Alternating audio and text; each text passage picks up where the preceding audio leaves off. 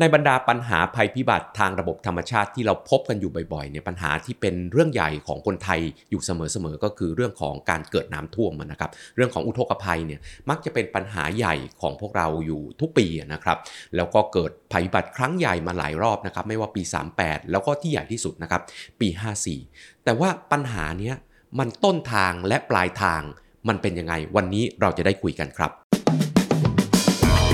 ปลดล็อกความเข้าใจผ่านเสียงของคนเมือง กับรายการ Unlock the City สวัสดีครับ ยินดีต้อนรับท่านผู้ชมและท่านผู้ฟังทุกท่านเข้าสู่รายการ Unlock the City รายการที่จะไปปลดล็อกปรากฏการณ์สำคัญต่างๆ ในเมืองและวิถีชีวิตของคนเมือง มาเล่าสู่กันฟัง โดยลูกกุญแจ ที่มีความเชี่ยวชาญเฉพาะด้านทางด้านนั้นนะครับ วันนี้นะครับเรามาคุยกันเรื่องของปัญหาอุทกภัย หรือน้ำท่วมกับชีวิตของเมือง ต้องย้อนกลับไปก่อนครับว่าที่มนุษย์เราเป็นอยู่ทุกวันนี้ก็เพราะว่าน้ำครับเราเรียนกันมาตั้งแต่เด็ก ๆนะครับว่าเเรื่องของน้ำคือทรัพยากรที่สำคัญที่สุดของการมีชีวิตอยู่ เพราะว่าเราต้องการน้ำทั้งกินดื่มใช้นะครับ ใช้ในการเพาะปลูก นะครับเพื่อที่จะมีเรื่องของธัญพืช ใช้ในการเลี้ยงสัตว์ ใช้ในการ ใช้ในการชำระล้างและอื่น ๆ ที่เกี่ยวข้องกับชีวิตของเรา เพราะฉะนั้นน้ำคือองค์ประกอบที่สำคัญที่สุดของชีวิตมนุษย์ แต่ว่าสิ่งที่มนุษย์ตั้งถิ่นฐานได้ฐานของมันก็คือว่ามนุษย์สามารถที่จะปักหลักปักฐานเพราะน้ำอยู่กับที่ ที่ผมเคยเล่าให้ฟังแล้วนะครับว่าชีวิตของมนุษย์เราแตกต่างจากสัตว์โลกประเภทอื่นตรงที่ว่า เราสามารถอยู่กับที่ได้ เพราะเราสามารถควบคุมจัดการทรัพยากรน้ำให้มันอยู่กับที่ในทุกฤดูกาลของแต่ละปี ไม่ต้องเร่ร่อนวิ่งไล่ตามหาแหล่งน้ำอย่างที่สัตว์ป่าต่างๆ เราเห็นในตัวของสารคดีที่เราเห็นนะครับ ที่เขาวิ่งตามจ่าฝูงไปหาแหล่งน้ำที่เคลื่อนย้ายไปตามตัวของฤดูกาลของแต่ละปี แต่ว่าการปักหลักปักฐานของมนุษย์เนี่ยมันก็มีทั้งข้อดีและข้อเสียนะครับเหรียญมี 2 ด้านครับจากน้ำน้ำมีข้อดีที่ผมบอกแล้วนะครับว่าถ้ามีน้ำอุดมสมบูรณ์เรามีน้ำดื่มกินใช้ปลูกพืชเลี้ยงสัตว์ใช้ในการทำการชำระล้างต่างๆ เราก็มีอายุยืนยาว มีของกินของใช้มีเรื่องของสุขภาพที่ดี นะครับ แต่ว่าอีกปัญหาในเรียนอีกด้านหนึ่งของน้ำก็คือ ถ้ามันมีน้อยเกินไปก็เกิดภัยแล้งเราก็อยู่ไม่ได้ และถ้ามันมีมากเกินไป เราก็เกิดปัญหาเรื่องของน้ำท่วม เกิดผลเสียต่อเรานะครับ แต่ว่าการควบคุมทรัพยากรน้ำเนี่ยต่อให้มนุษย์ควบคุมได้ยังไงก็ตามนะครับ มันก็ไม่สามารถที่จะไปควบคุมได้อย่างแน่นอนหรืออย่างควบคุมได้อย่างเบ็ดเสร็จนะครับ เพราะว่า น้ำมันมาตามแต่ละฤดูกาลตามแต่ละสภาพลมฟ้าอากาศ แต่ละปีก็มาไม่เท่ากัน แต่ละปีฝนตกน้อย ฝนตกมาก เก็บกักได้น้อย เก็บกักได้มาก ตกตรงนี้มาก ตกตรงนี้น้อย อย่างเช่น ตอนที่ภาคภาคภาคตอนออกของเราเนี่ยเกิดปัญหาภัยแล้งเมื่อหลายสิบปีก่อนนะครับเกิดเรื่องของเกิดเกิดเรื่องของสงครามน้ำว่า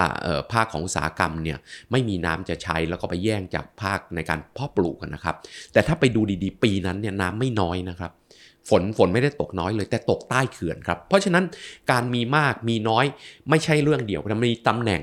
ที่ตั้งของน้ำที่เกิดขึ้นอีก เพราะฉะนั้นสิ่งที่มนุษย์ต้องทำคืออย่างแรกครับ มนุษย์ต้องอาศัยข้อดีของน้ำคือมนุษย์ต้องอยู่ใกล้น้ำแต่ความยากของมันเนี่ยก็คือว่า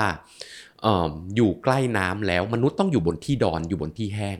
แต่ว่าน้ำเนี่ยต้องอยู่ในที่ลุ่ม นะครับน้ำไหลจากที่สูงลงสู่ที่ต่ำไอ้สตัวนี้มันขัดแย้งกัน หลักการครับมนุษย์จะอยู่กับมันได้ยังไง สมัยก่อนครับ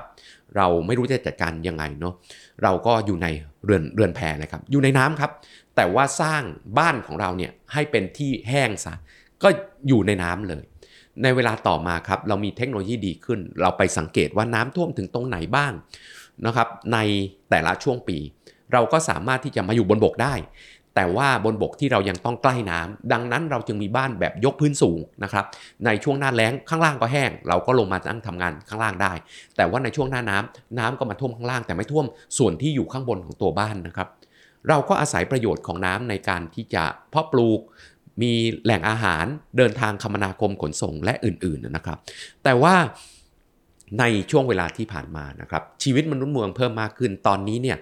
ในโลกเราเนี่ยมีสัดส่วนประชากรเมืองมากกว่าประชากรในพื้นที่ชนบทแล้ว การวิถีของคนเมืองเนี่ยนะครับ สิ่งที่เราจะต้องเห็นภาพอย่างหนึ่งคือวิถีของคนเมืองเนี่ยอยู่กับน้ำไม่ได้ทำไมถึงอยู่กับน้ำไม่ได้ เพราะว่ากิจกรรมปกติของมนุษย์เมืองเนี่ยไม่ได้แปรผันไปตามฤดูกาลเราอยู่ในเมืองโดูง่ายครับ เราทำงานกับแบงค์นะครับ เราทำงานกับสถาบันการศึกษา เราไปหาหมอนะครับ สถานในการรักษาพยาบาลเราเราติดต่อหน่วยงานของรัฐ ไอ้กิจกรรมต่างๆ ที่อยู่ในเมืองเนี่ยนะครับมันเป็นกิจกรรมที่ต้องมีความมั่นคงสูง ไม่ได้รับผลกระทบกระเทือนต่อการเปลี่ยนแปลงในช่วงฤดูกาลแปลว่าในเมืองเนี่ยไม่ว่าฤดูร้อนฤดูฝนฤดูหนาว เราต้องสามารถทำกิจกรรมได้ตามปกติ อันนี้คือเรื่องปกติของวิถีชีวิตเมือง ไม่ว่าจะฝนตกน้ำต้องไม่ท่วมเมือง เรายังต้องไปทำงาน ติดต่อหน่วยงานต่างๆ ที่ผมเล่าให้ฟังมาได้อยู่เสมอ หน้าร้อนนะครับ เราก็ต้องออกแบบให้มีร่มเงา มีเรื่องของระบบยานพาหนะและอื่นที่เราไม่ไม่ต้องไปเผชิญกับสภาพอากาศจนเราเดินทางไปติดต่อ ภารกิจปกติไม่ไหว ในช่วงหน้าหนาวนะครับนะบ้านเราอาจจะไม่เจอ แต่ว่าในเมืองก็ต้องมีการจัดการนะครับเรื่องของหิมะต่างๆ เพื่อเรายังสามารถไปติดต่อธุระ ตามหน่วยงานต่างๆ ที่ผมเล่าให้ฟังในเขตเมืองไปแล้ว ได้ตามปกติเพราะฉะนั้นสิ่งที่เกิดขึ้นตรงนี้ก็คือว่าเราจะปล่อยให้น้ำท่วมเมืองหรืออยู่กับน้ำในเมืองแบบเดิมไม่ได้อีกต่อไปแล้ว วิธีการปกติ ที่เขาทำกัน ซึ่งไม่ซึ่งไม่ใช่เรื่องใหม่นะครับ ถ้าเราหลับตานึกภาพแผนที่ของกรุงศรีอยุธยา กรุงศรีอยุธยาก็ถูกออกแบบมา ไม่ให้น้ำท่วมในพื้นที่เกาะเมือง ก็ถูกออกแบบครับตอนนี้มีคุ้งแม่น้ำนะครับ เป็นรูปคุ้งเนาะโค้งคล้ายๆ รูปเกือกม้าวางนอนเนี่ยก็ก็ตัดนะครับ แม่น้ำตรงๆลงมาเชื่อมไอ้ตัวตัวห่างของเกือกม้าเนี่ยครับเข้าด้วยกันซะเป็นเกาะเมือง โดยกำหนดว่าในเกาะเนี้ยน้ำต้องไม่ท่วม น้ำที่จะมามีที่ไปครับ คืออยู่รอบเกาะเมือง เพราะฉะนั้นหลักการออกแบบเมืองนะครับ เพื่อไม่ให้น้ำท่วมเมืองชีวิตเมืองเนาะมีในสมัยตัวของกรุงศรีอยุธยามีวัดมีวังนะครับ มีเรื่องของหน่วยงานต่างๆ ที่อยู่ในเมืองที่ต้องให้บริการนะครับได้ตลอดไม่ว่าจะหน้าร้อนหน้าฝนหน้าหนาวก็หลักการเดียวเดียวกันนะครับ เพราะฉะนั้น น้ำก็มีที่ไปคือรอบเมืองใช้ในการเพาะปลูกนะครับมีทุ่งมีทุ่งนานะมีนาต่างๆ มีสวนต่างๆ อยู่รอบเมือง ข้างในเมืองเป็นเรื่องของออวังเป็นเรื่องของติดต่อหน่วยงานของรัฐเรื่องของธุรกิจการค้าระหว่างประเทศต่างๆนะครับ น้ำต้องไม่ท่วม นี่คือเรื่องปกติครับเพราะฉะนั้นหลักการพื้นฐานเลยครับ ไม่ว่าแต่แต่ไหนแต่ไรมาคือ น้ำต้องมีที่มาเบี่ยงไม่ให้ท่วม หรือมีผลกระทบต่อพื้นที่ที่ต้องไม่ได้รับผลกระทบ แต่ต้องมีพื้นที่รองรับเขานะครับ ไม่ใช่บอกว่าไม่มีที่ไปไหนก็ไม่รู้ เพราะฉะนั้นถ้าไม่มีที่มันก็จะย้อนกลับเข้ามา เกิดปัญหากับที่ที่เราไม่ต้องการนะครับ เพราะฉะนั้นสิ่งที่เราเห็นภาพตัวนี้ก็คือว่าเมื่อก่อนกรุงศรีอยุธยาในเกาะเมืองน้ำไม่เคยท่วมเลย น้ำท่วมทุ่งรอบๆนะครับที่อยู่นอกเกาะเมืองทั้งหมด แต่วันนี้ ที่เกาะเมืองน้ำท่วมวัดต่างๆนะครับในเขตเกาะเมืองวัดชัยวัฒนาราม วัดอื่นๆที่มีตัวของเจดีย์ใหญ่ที่มีปัญหาอยู่ทุกปีเนี่ยกับการเกิดน้ำท่วมเนี่ยเพราะว่าไอ้พื้นที่รับน้ำเหล่านี้มันหายไป พื้นที่ทุ่งที่อยู่รอบๆนะครับ ที่เคยเป็นพื้นที่รับน้ำเป็นทุ่งนากลายเป็นโรงงานอุตสาหกรรม กลายเป็นที่อยู่อาศัย กลายเป็นโรงเรียนกลายเป็นอะไรอื่นๆละไม่มีที่ให้น้ำไปครับ น้ำก็เลยไม่มีที่ไปแล้วก็ไหลเข้าเตรียมจะท่วมในเกาะเมืองกรุงศรีอยุธยา ต้องกั้นตัวของกระสอบทรายมีระบบป้องกันน้ำท่วมกันมามากมาย เพราะว่าเราไม่ยึดตามในหลักการนี้ ดังนั้นสิ่งที่เราจะเห็นภาพนะครับ ผมถอดความออกมาเป็น 5 ข้อว่า เราจะทำยังไงที่จะอยู่กับน้ำท่วมได้ อย่างที่1ครับที่ผมเล่าให้ฟังแล้วว่า เราต้องมีที่ให้น้ำไป แล้วก็มีที่ให้ น้ำไม่ไป หลักการปกติครับย้อนกลับไปสมัยกรุงศรีอยุธยากรุงรัตนโกสินทร์ก็ทำแบบเดียวกัน และวันนี้กรุงเทพมหานครก็ทำแบบเดียวกัน ก็คือทำเหมือนกับพื้นที่ป้องกันน้ำท่วมสำหรับกรุงเทพก็มีคันกั้นน้ำพระรามรีเมืองอื่นๆนะครับที่อยู่ในในที่อยู่ในบ้านเราเมืองใหญ่ ๆ ต่างๆ ก็ถูกวางแบบเดียวกันครับ คือกำหนดพื้นที่ที่น้ำต้องไม่ท่วมไว้ เสร็จแล้วก็บอกว่าไอ้พื้นที่รอบๆ ด้านนอกของพื้นที่ที่น้ำต้องไม่ท่วม เพราะว่าเป็น สถานรักษาพยาบาลเป็นสถานศึกษาเป็นหน่วยงานของรัฐ เป็นแหล่งธุรกิจต่างๆ ของเมืองที่ไม่ต้องต้องไม่ได้รับผลกระทบต่อการเปลี่ยนแปลงทางภูมิอากาศเนี่ยตรงนี้น้ำต้องไม่ท่วมแล้วข้างๆนะครับเป็นที่ที่ให้น้ำไป ดังนั้นนอกเขตคันกั้นน้ำพระมริติดกับคันกั้นน้ำพระมริในการวางผังเมืองจึงมีฟลัดเวย์หรือทางน้ำหลากหรือออทางน้ำไหลทางฝั่งตะวันออก เพื่อให้น้ำเนี่ยมีที่ไปอย่างชัดเจน ถ้าไม่มีอันนี้นะครับ ก็เหมือนกับปี 54 ที่เราเกิดปัญหาก็คือน้ำไม่ลงตรงนั้นเลย เขตมีนบุรีคลองสามวา และตัวเขตลาดกระบังเหนือสนามบินสุวรรณภูมิเนี่ยปี 54 น้ำไม่ลงเลยครับตรงนั้นแห้งนะครับ พอไม่ไปลงตรงนั้นด้วยเหตุการจัดการน้ำอะไรบางอย่าง มันก็เลยเข้า ตรงดอนเมืองนะครับแล้วก็ไหลเข้าคลองต่างๆ คลองสองคลองลาดพร้าว ดอนเมืองที่น้ำท่วมทั้งที่เราบ่นว่าเป็นที่ดอน ก็หลักการเดียวกันครับ ไม่มีที่ให้น้ำไป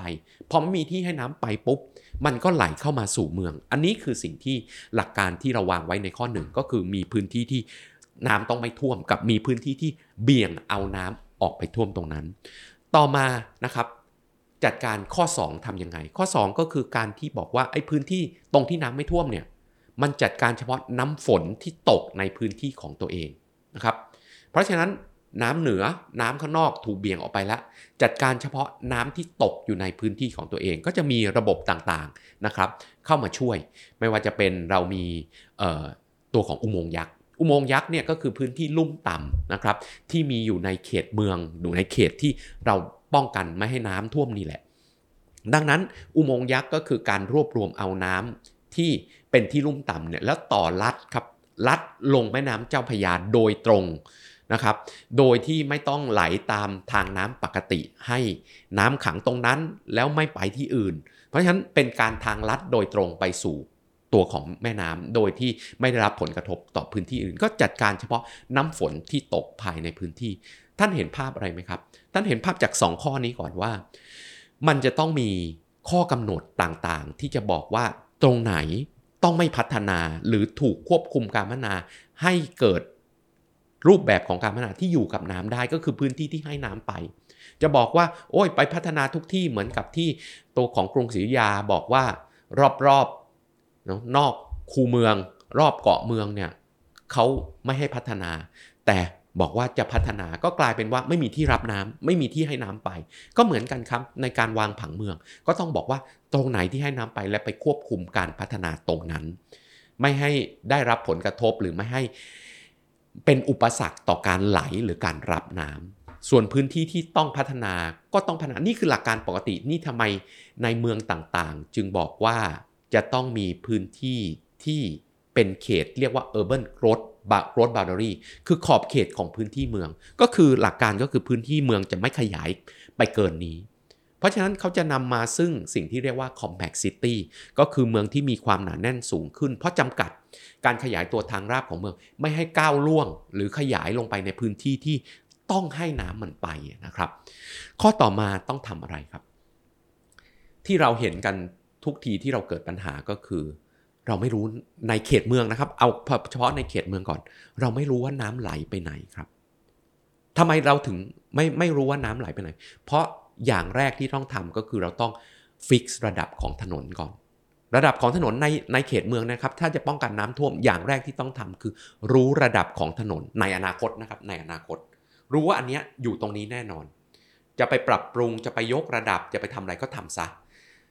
แล้วอยู่ในระดับนี้แน่นอน เพราะ หลักการครับน้ำไหลจากที่สูงลงสู่ที่ต่ำดังนั้นในเขตป้องกันน้ำเนี่ยจำเป็นที่จะต้องรู้ว่าน้ำไหลไปตรงไหนที่ที่ต่ำสุด จะได้ไปติดเครื่องกลต่างๆ มาช่วยได้ เช่น ติดอุโมงค์ยักษ์ติดสูบน้ำและอื่นๆ ว่าน้ำตรงนี้มันจะในเมืองเนี่ยจะมากองอยู่ตรงนี้แหละ แต่ไม่ได้กองอยู่ที่เดียวนะครับ มันอาจจะเป็นแบบแต่ละโซนกระจายกันไปทั่วเพื่อให้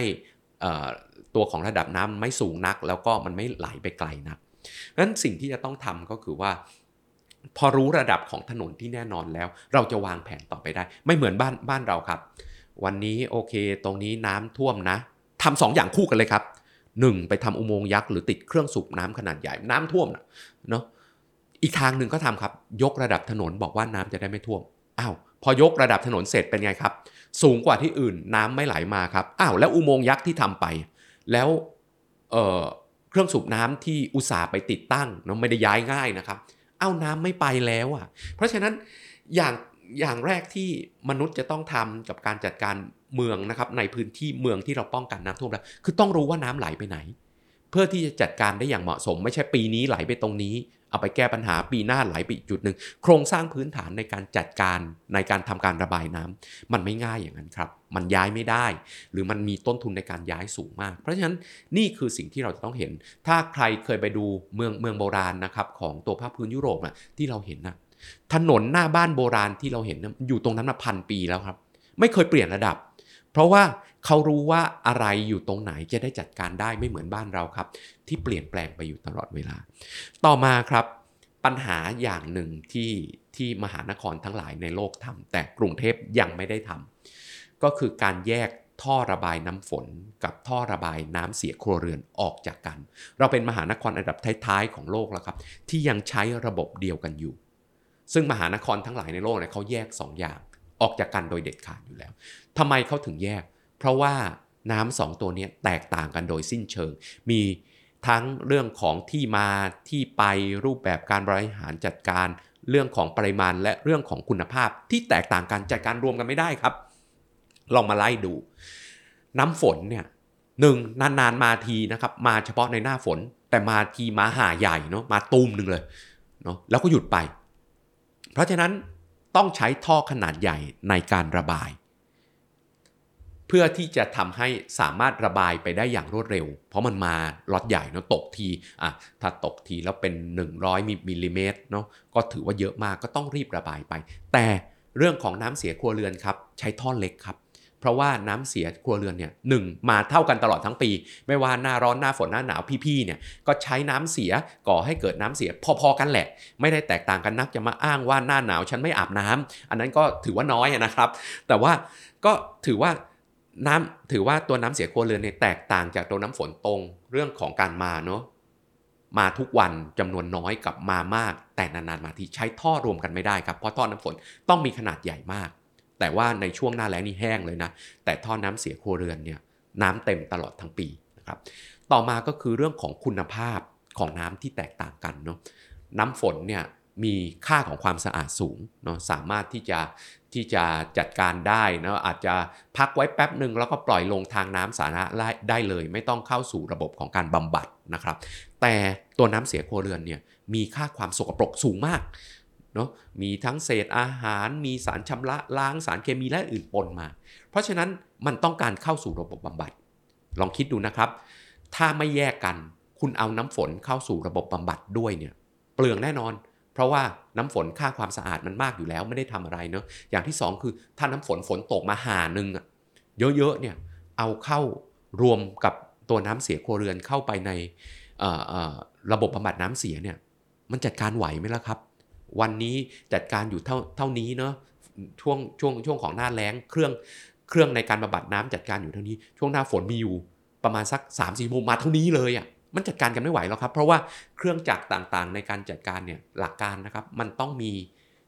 supply ที่นิ่งที่สุดเนาะเปลี่ยนแปลงมากก็ไม่ได้ เราซื้อเครื่องมาเครื่องบำบัดน้ำเสียเราก็รู้ว่าจัดการน้ำได้เท่าไหร่ ก็ต้องเดินให้มันใกล้เคียงกับ maximum capacity ของมันไม่ได้ซื้อมาเหลือเหลือเนาะก็น้ำควรจะมาพอๆกันของแต่ละแต่ละวัน รวมถึงคุณภาพนะครับที่ต้องการจัดการเนี่ยมันควรจะเป็นคุณภาพที่พอๆกันจะได้จัดการได้ง่ายนะครับ ต่อมาสิ่งที่ต้องต้องทราบก็คือว่าน้ำฝนเนี่ยมันตกทั่วทุกพื้นที่ครับ เพราะฉะนั้นปากในการรับน้ำฝนเนี่ยมันต้องกระจายไปทั่ว ก็คือรับน้ำจากเส้นทางคมนาคมนะครับไอ้ท่อระบายน้ำต่างๆ ที่อยู่บนพื้นผิวจราจรอยู่ใต้ทางอยู่ใต้ตัวทางเดินเท้าของเราเนี่ยปากมันต้องไปทั่วมันเป็นระบบเปิดครับ ระบบเปิดหมายความว่าน้ำฝนตกลงมาตรงไหนมันก็รับเข้าไปได้หมดเนาะแต่ว่าสิ่งที่เกิดขึ้นกับ ตัวของระบบระบายน้ำเสียจากบ้านเราก็คือ มันควรเป็นระบบปิดครับ เพราะว่ามันมีเศษอาหารมีเรื่องต่างๆเนี่ยเข้ามาปนมากมันควรจะต่อท่อจากท่อระบายน้ำของบ้านเราเนี่ยเข้าสู่ระบบปิดเลย เพื่อไม่ให้สัตว์พาหะมันเข้าไปได้ แล้วต้นทางมันก็อยู่ตามบ้านต่างๆครับรู้ว่าอยู่ตรงไหนแน่ไม่เหมือนกับตัวของไม่เหมือนกับตัวของน้ำฝนที่กระจายไปทั่ว เพราะฉะนั้นมันควรอยู่ในระบบปิดที่ไม่ให้สัตว์พาหะต่างๆเนี่ยเข้าไปข้างในนั้นได้เนาะสมัยก่อนนะครับ ข้างในตัวของอ่าสยามสแควร์เนี่ยถ้าฝนตกหนักเมื่อไหร่เนี่ยมีดราม่าเสมอครับดราม่าคือมีเสียงคนกรี๊ดทั่วทั้งตัวของสยามครับเพราะว่าน้ำน้ำฝนมันเข้าไปในท่อระบายน้ำเสียนะครับที่บ้านต่างๆใช้แล้วก็มีหนูแล้วก็มีตัวของแมลงสาบนะครับสัตว์พาหะทั้งหลายอยู่ในนั้น พอฝนตกลงไปก็ไปกวนมันนะครับ แล้วมันก็พรูขึ้นมานะครับคนที่เดินข้างในสยามก็ร้องกรีดกระโดดขึ้นบนเก้าอี้กันเต็มไปหมดนะครับ เพราะว่าเราไม่ได้แยกระบบตรงนี้ นี่เราจะเห็นภาพว่า 2 ตัวนี้โดยหลักการเนี่ยมันควรจะแยกกันโดยเด็ดขาดนะครับ น้ำฝนก็จัดการของมัน น้ำเสียครัวเรือนก็จัดการของมันที่แยกจากกันไม่ปะปนกัน ไม่ให้ไอ้น้ำที่สะอาดมาก นะครับมีความสะอาดสูงใช้งานอื่น ๆ ได้โดยโดยตรงเลยพักแป๊บหนึ่งก็ใช้ได้ ทิ้งลงทางน้ำสาธารณะโดยตรงมาปะปนกับน้ำเสียที่มีเรื่องของค่าความสกปรกสูงมาก สิ่งที่เราเห็นนะครับจากปี 54 คืออะไร ปี 54 ที่น้ำเข้ามาท่วมนะพ้นคันกั้นน้ำมันริเข้ามาในคลองต่างๆนะคลองสองคลองลาดพร้าวแล้วไปผุดที่ห้องน้ำในบ้านท่านก็หลักการเดียวกันครับ เพราะ ท่อระบายน้ำฝนกับท่อระบายน้ำเสียคืออันเดียวกัน เมื่อน้ำท่วมพ้นคันกั้นน้ำมันริเข้ามาเติมในคลองปุ๊บคลองที่ต่อจากท่อระบายน้ำหน้าบ้านท่าน ซึ่งดึงมาจากในบ้านท่าน มันก็เต็ม มันก็ดันล้นกลับเข้าไป แล้วก็ไปผุดในห้องน้ำที่หน้าบ้านท่าน เพราะน้ำฝนกับน้ำเสียถูกจัดการด้วยท่อเดียวกัน ซึ่งมหานครต่างๆ ในโลก แก้ปัญหาตรงนี้เกือบหมดแล้ว เหลือแต่ประเทศไทยยังไม่ได้ทำสิ่งที่เราจะต้องเห็นภาพอีกอันหนึ่งก็คือว่า การจัดการเพื่อให้น้ำไม่ท่วมเนี่ยมันไม่ได้หมายถึงการป้องกันน้ำท่วมเพียงอย่างเดียวนะครับ ณวันนี้เนี่ยในโลกเนี่ยบอกว่าเราจะอยู่กับน้ำท่วมโดยเอาคุณภาพน้ำนั้น มาใช้อย่างมีประสิทธิภาพ และสร้างคุณภาพชีวิตที่ดี รวมถึงสภาพแวดล้อมที่ดีให้กับพลเมือง เมื่อไม่นานมานี้เองครับปาปารีสเสนอตัวเป็นเจ้าภาพกีฬาโอลิมปิก และได้รับการคัดเลือกนะครับ กีฬาโอลิมปิกปี 2024 จะจัดที่ปารีส สิ่งที่เป็นเป้าหมายหลักของเขาเนี่ยคือการที่จะใช้แม่น้ำแสน แม่น้ำที่ไหลผ่านเมืองนะครับ เป็นพื้นที่ในการจัดการแข่งขันกีฬาทางน้ำบางประเภท ที่ต้องใช้ทางน้ำสาธารณะ เช่นพายเรือแคนูและอื่นๆนะครับที่ต้องใช้ทางน้ำสาธารณะ ถ้าเราเห็นกีฬาโอลิมปิกครั้งอื่น ๆ ครั้งก่อนๆที่เราเห็นเนี่ยกีฬาประเภทนี้ใช้ทางน้ำสาธารณะเหมือนกันครับ แต่ไปจัดในพื้นที่ที่อยู่นอกเมืองอะนะเพื่อควบคุมคุณภาพน้ำความไหลความเร็วและอื่นๆของน้ำให้ให้ได้ เพราะว่าในเขตเมืองนะครับมีทั้งเรือขนส่งสินค้าเรือผู้โดยสารที่ทุกท่านไปนั่งเรือชมปารีสทางน้ำเนี่ยมีคนมาใช้พื้นที่ริมน้ำมีบ้านเรือนตั้งหนาแน่นอยู่ริมน้ำคุณภาพน้ำอาจจะควบคุมไม่ได้ แต่ปารีสบอกว่าไม่ครับ แม่น้ำแซนที่เป็นต้นทางในการก่อให้เกิดน้ำท่วมของปารีส และการจัดการน้ำเสียของปารีสเนี่ยจะได้รับการปรับปรุงให้มีคุณภาพน้ำที่ดีพอที่จะคนลงไปไหว้และใช้ในการแข่งขันกีฬาโอลิมปิกได้ แต่เขาไม่ได้ทำแค่นั้นครับ การที่จะทำให้น้ำไม่ท่วมเมืองไม่ใช่แค่ การทำเกาะเมืองขึ้นมาหรือทำการทำการกั้นน้ำมารีอย่างหนึ่งที่โครงการที่ปารีสทำคือทำให้น้ำในแม่น้ำซึ่ง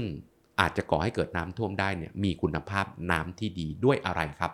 ถอยขึ้นไปการที่จะมีน้ำคุณภาพดีนะป้องกันน้ำท่วมได้เนี่ยไม่ใช่แค่น้ำครับ ไม่ใช่เหมือนกับบ้านเราที่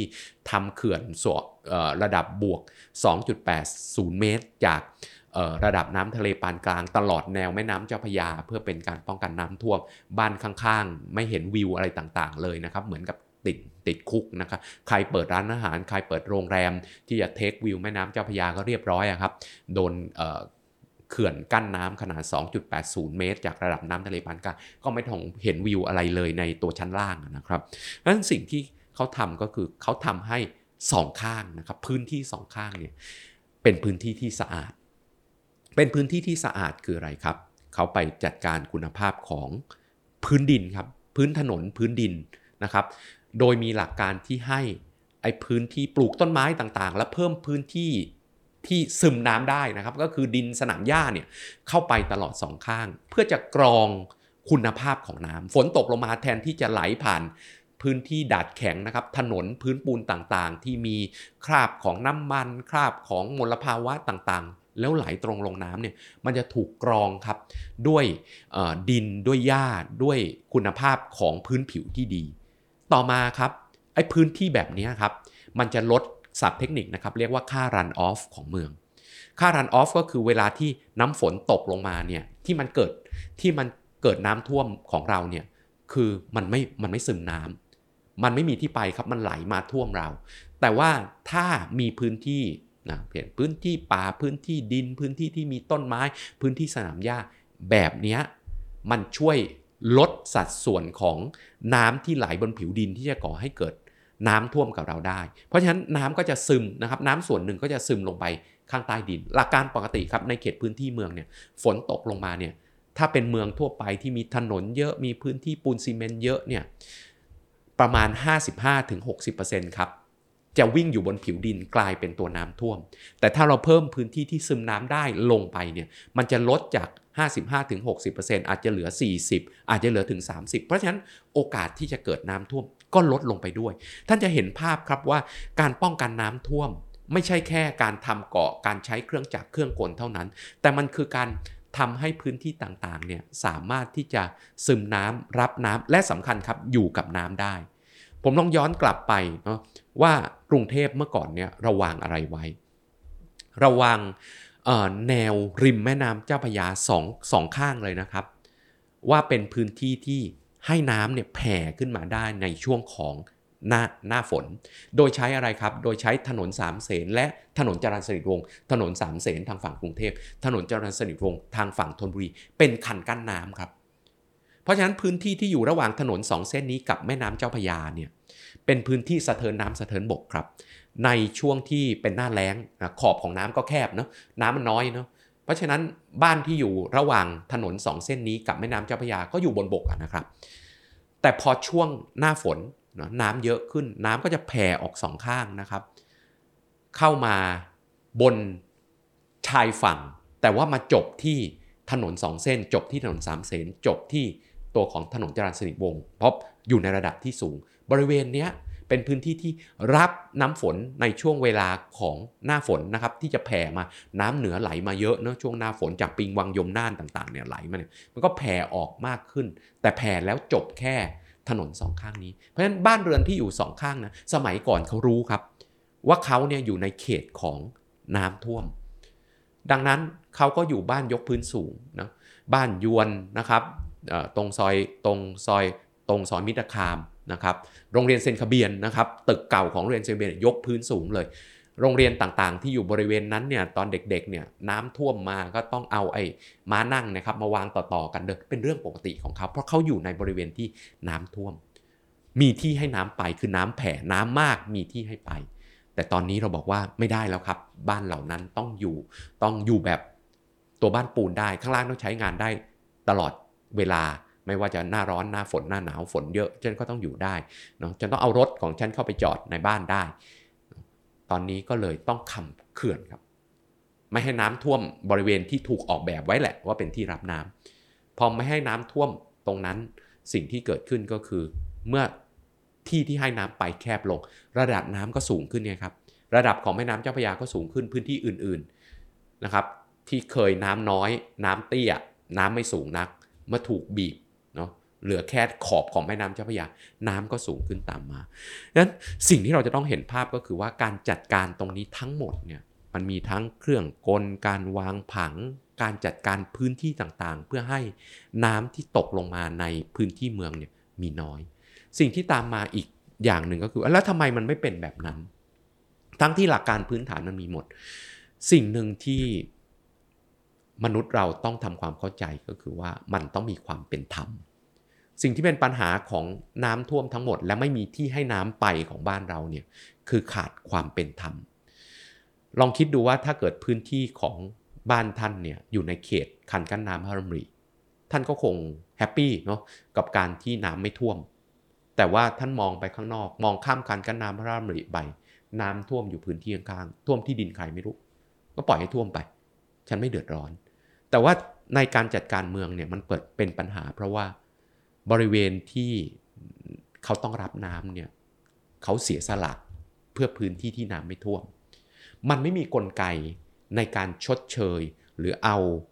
ผลตอบแทนจากคนที่ได้ประโยชน์ ไปชดเชยให้คนเสียประโยชน์ ตอนน้ำท่วมปี 54 มีการสำรวจว่าไอ้ฟลัดเวตะวันออกเนี่ยที่ต้องให้น้ำไปที่น้ำมันไม่ไปเนี่ยด้วยกลไกทางการเมืองอะไรบางอย่างเนี่ย มีหมู่บ้านจัดสรรอยู่ในนั้น 400 กว่าโครงการ 400 กว่าโครงการเอาง่ายๆครับว่ามีบ้านอย่างน้อยที่สุด 20,000 หลังที่ถูกสร้างแบบที่ไม่ได้อยู่กับน้ำผิดกฎหมายนะครับ แต่ทำไปแล้ว ขนาดที่ว่าผู้อำนวยการสำนักผังเมืองบอกว่า มีกฎหมายมาตั้งแต่ปี 2525 ก็ไม่รู้ว่ามันไปเกิดตรงนั้นได้ยังไงทั้งที่ผิดกฎหมาย ถามว่าผิดกฎหมายเพราะอะไรครับ เพราะว่าไม่มีกลไกในการชดเชยครับ ที่ดินมันอยู่ติดอยู่ในเขตกรุงเทพมหานครเนี่ยมีศักยภาพในการพัฒนาเรื่องเป็นหมู่บ้านจัดสรรและอื่นๆเนี่ยแต่ว่าเสียสละให้คนอื่นฟรีๆอะบอกว่าฉันพัฒนาไม่ได้เป็นพื้นที่รับน้ำเพราะไม่ให้คนอื่นน้ำท่วมฟรีๆก็ไม่มีใครเอาครับ เพราะฉะนั้นลองย้อนกลับมาว่า การป้องกันน้ำท่วมกันไม่ให้น้ำท่วมเมืองอย่างที่หนึ่งคือท่านต้องรู้ว่าตรงไหนน้ำไม่ท่วมเนาะ ท่านจะได้เลือกที่ตั้งของบ้านท่านอยู่ได้ ไม่ใช่ท่านไปอยู่ในพื้นที่ที่มันต้องรับน้ำอะแล้วมาโวยวายว่าน้ำมันไม่ท่วมน้ำคือน้ำจะต้องไม่ท่วมชั้นนะ แบบนี้มันก็คงผิดหลักการเนาะเพราะฉะนั้นสิ่งที่เมืองจะต้องประกาศไปให้ทุกคนรู้คือบริเวณไหนครับ ที่เป็นบริเวณที่จะจัดการไม่ให้น้ำท่วม ถ้าพี่จะไปอยู่นอกพื้นที่นี้ พี่ต้องยอมรับนะ กับการที่น้ำไม่ท่วมผมเชื่อว่าเราไม่รู้ครับ คนที่ไปอยู่ในในเขตฟลัดเวย์คนที่ไปอยู่ออนอก นอกออตัวของคันกั้นน้ำน้ำริเนี่ยผมว่าไม่ได้รับข้อมูลตรงนั้น ว่าเออตรงนี้พี่เสี่ยงต่อการเกิดน้ำท่วมน้ำเมืองจะไม่ป้องกันพี่นะต่อมาก็คือเราจะต้องมีการกลไกนะครับในการลดความเสี่ยงต่อการเกิดน้ำท่วมเนาะอย่างที่ผมเล่าให้ฟังว่าจะต้องมีพื้นที่ซึมน้ำพื้นที่รับน้ำพื้นที่อะไรต่างๆ มากขึ้น เรามีแก้มลิง เรามีพื้นที่ต่างๆ ที่จะรองรับตรงนี้ในเขตพื้นที่ที่เราไม่ต้องการให้น้ำท่วม สิ่งที่เราจะต้องคิดต่อจากนั้นอีกก็คือว่า แล้วเราจะทำอย่างไรให้กลไกต่างๆ มันสามารถขับเคลื่อนได้ น้ำต้องมีที่มาและน้ำต้องมีที่ไป เราจะจัดการมันอย่างไร ด้วยวิธีการที่เหมาะสม เราจะเห็นภาพนะครับว่าหลาย ๆ ประเทศเราก็เคยตั้งข้อสงสัยว่า เออ เมืองหลักๆของประเทศเนของประเทศเนเธอร์แลนด์เนี่ยเขาอยู่ต่ำกว่าระดับต่ำกว่าระดับน้ำทะเลนั่นเลยเขาถมทะเลอะเพื่อทำไม่ได้ไม่ได้ถมนะครับ ไม่ได้ถมทั้งหมดนะครับเขาทำเขื่อนกั้นน้ำโพ polder ครับเรียกว่า polder แล้วบริเวณที่เป็นเมืองเนี่ยก็อยู่ต่ำกว่าระดับน้ำทะเลเพราะเขาแค่ไม่ให้ไม่ให้น้ำล้นเข้ามาเขายังอยู่กันได้เลยอะเขามีวิธีการจัดการ เพราะฉะนั้นเทคโนโลยีในการจัดการและแนวคิด ผมไม่ได้ใช้คำว่าเทคโนโลยีเพียงอย่างเดียวนะ เพราะว่ามันคือการจัดการแบบง่ายๆ ไม่ต้องใช้เทคโนโลยีสูงและเงินสูงก็ได้นะครับ มันมีอยู่เพียงแต่เราไม่ได้นำมาใช้งานอย่างมีประสิทธิภาพ และเราไม่ได้เข้าใจมันอย่างชัดเจน ดังนั้นมันเป็นเรื่องของทุกคนครับ ว่าจะเป็นตัวท่านเองต้องรู้ว่าท่านจะอยู่ตรงไหนน้ำต้องไม่ท่วม ท่านจะอยู่แบบไหนท่านจะอยู่ในพื้นที่ที่น้ำท่วมท่านต้องยอมรับมันนะ การจัดการเมืองนะครับพื้นที่ตรงไหนที่ต้องถูกจัดการในรูปแบบไหน สนับสนุนส่งเสริมให้ใช้ประโยชน์ที่ดินแบบไหน ห้ามใช้แบบไหน เครื่องจักรเครื่องกลแนวทางในการวางผังต่างๆ ที่ต้องนำมาใช้มาตรการส่งเสริมนะครับให้มีการรับน้ำให้มีการช่วยกันรับน้ำพื้นที่หน่วงน้ำต่างๆ ก็ต้องถูกนำมาใช้เพื่อให้เรามี เมืองที่ดี และมีคุณภาพน้ำที่ดี ผมไม่ได้พูดถึงคำว่าแค่ป้องกันน้ำท่วม ผมเชื่อว่ามนุษย์ต้องอยู่กับน้ำแน่นอนอยู่ในเขตเมืองอาจจะอยู่กับน้ำน้อยหน่อยอยู่นอกเมืองอาจอยู่กับน้ำมากหน่อย แต่เราต้องทำให้น้ำที่เราจะอยู่มากหรือน้อยก็ตาม มีคุณภาพชีวิตที่ดี เพราะน้ำคือองค์ประกอบที่สำคัญของชีวิตมนุษย์มีทั้งข้อดีและข้อเสีย เราต้องอาศัยข้อดีของมันให้มากที่สุด และลดข้อเสียของมันที่จะเกิดกับเรา ให้มากที่สุดเช่นกัน วันนี้ก็ชัดเจนกับการจัดการน้ำในเขตเมือง แล้วพบกันใหม่ใน episode ต่อ ๆ ไปสามารถพบกับเรานะครับ Unlock the City ได้ 3 ช่องทางนะครับ ไม่ว่าจะเป็น YouTube ตัวของ Spotify และ Google Podcast Search คำว่า Unlock the City เข้าไปเจอเราแน่นอนครับ แล้วพบกันใหม่ใน episode ต่อ ๆ ไปวันนี้ลาไปแค่นี้ สวัสดีครับ